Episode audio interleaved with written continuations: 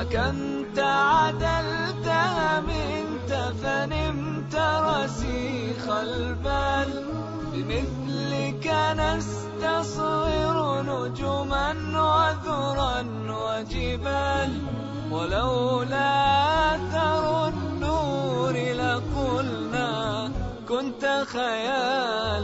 سلاما يا عمر الفاروق سلاما يا عمر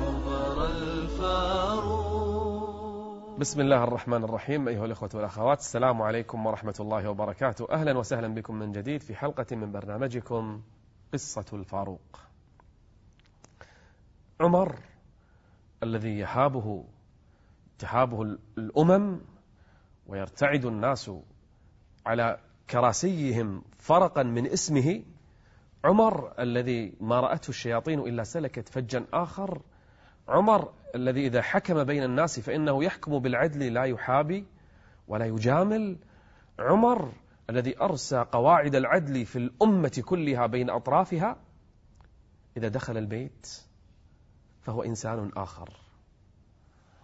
بل ربما أطفاله الصغار أبناؤه يلعبون معه ويستلقي على الأرض ويركبون على بطنه يلعب معهم ويلعبون معه ويمزح معهم ويمزحون معه. هكذا كان عمر في بيته. كان من خير الناس لأهله.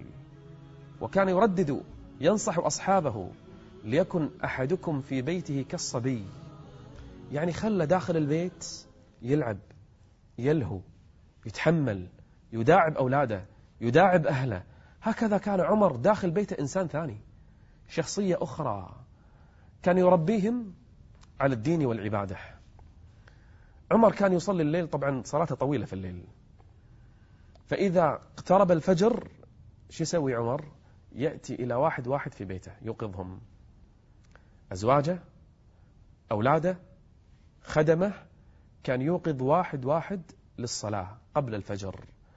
وكان يردد وهو يوقظهم للصلاة. وأمر أهلك بالصلاة.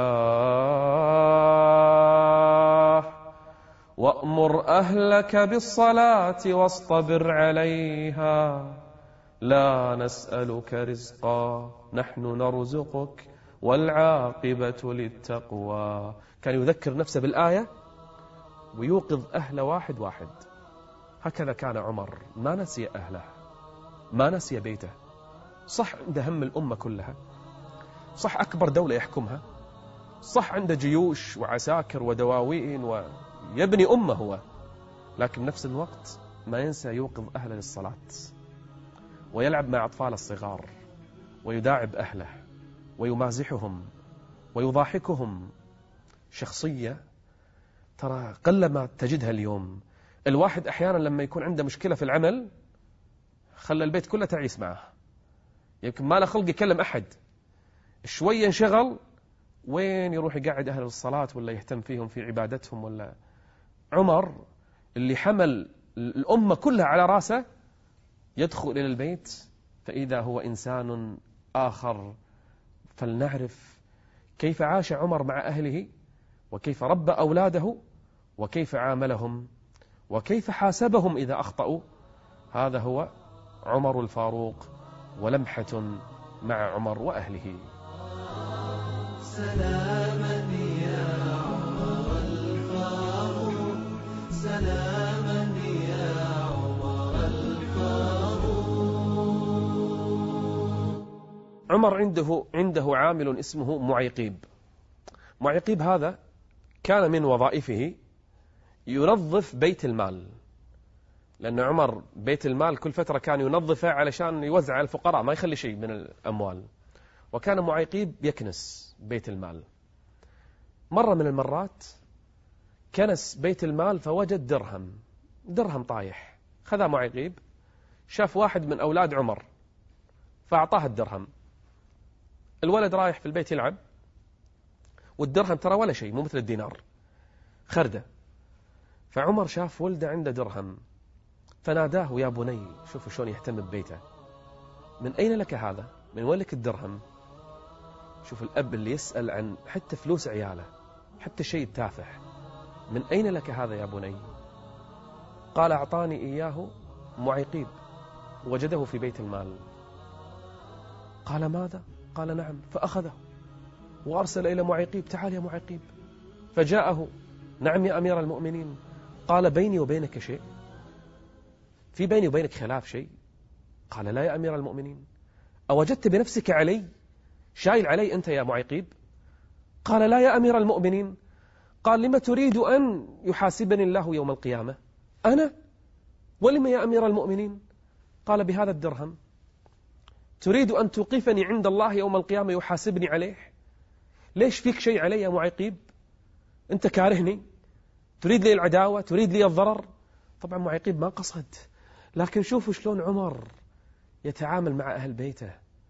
إن هذا الدرهم سيحاسبني الله عليه يوم القيامة. هذا هو عمر وأهل بيته. هكذا يتعامل عمر مع البيت. لما بدأ يسن القوانين أول ما تولى الخلافة جاء لأهله وقال لهم ترى الناس ينظرون إليكم لا كما يعني تنظرون أنتم إلى الناس. الناس غير ترى. شفتوا الطير شلون ينظر للحم؟ يريد أن يسقط عليه هكذا الناس تنظر إليكم. والله لا يأتيني أحدكم يفعل فعلا إلا ضاعفت عليه العقوبة.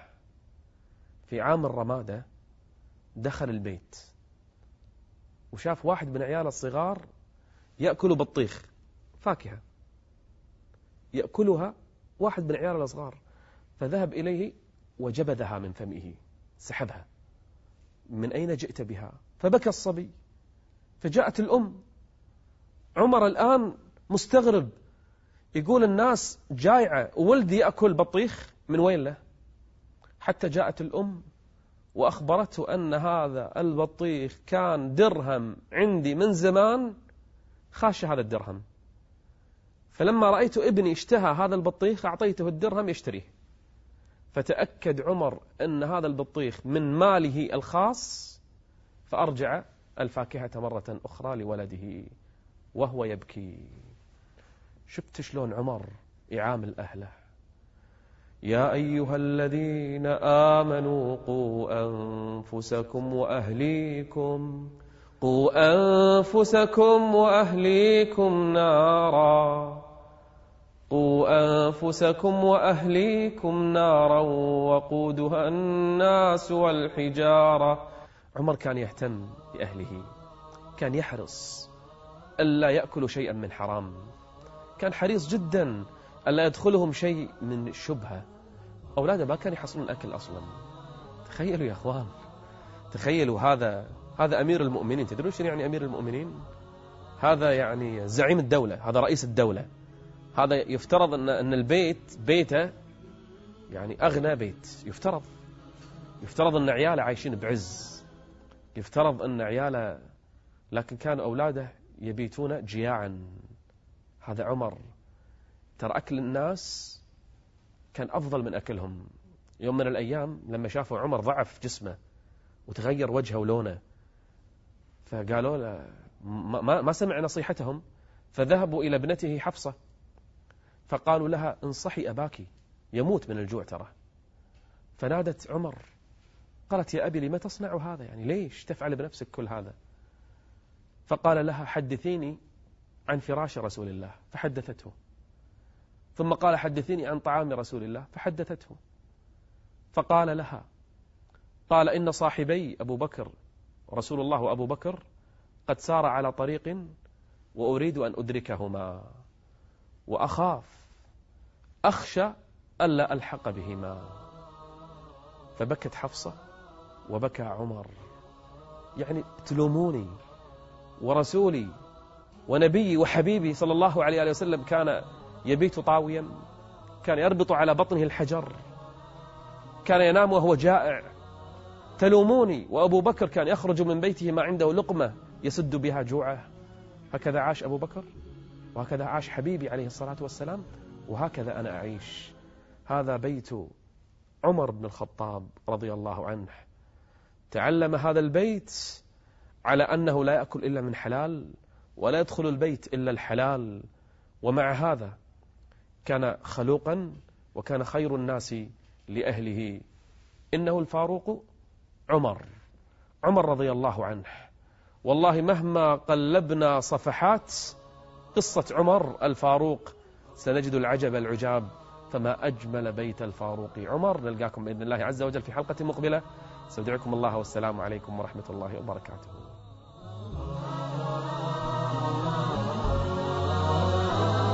ملأت الأرض بعدلك وفتحت الأمصار وقلت بحق الناس لقد ولدوا أحرار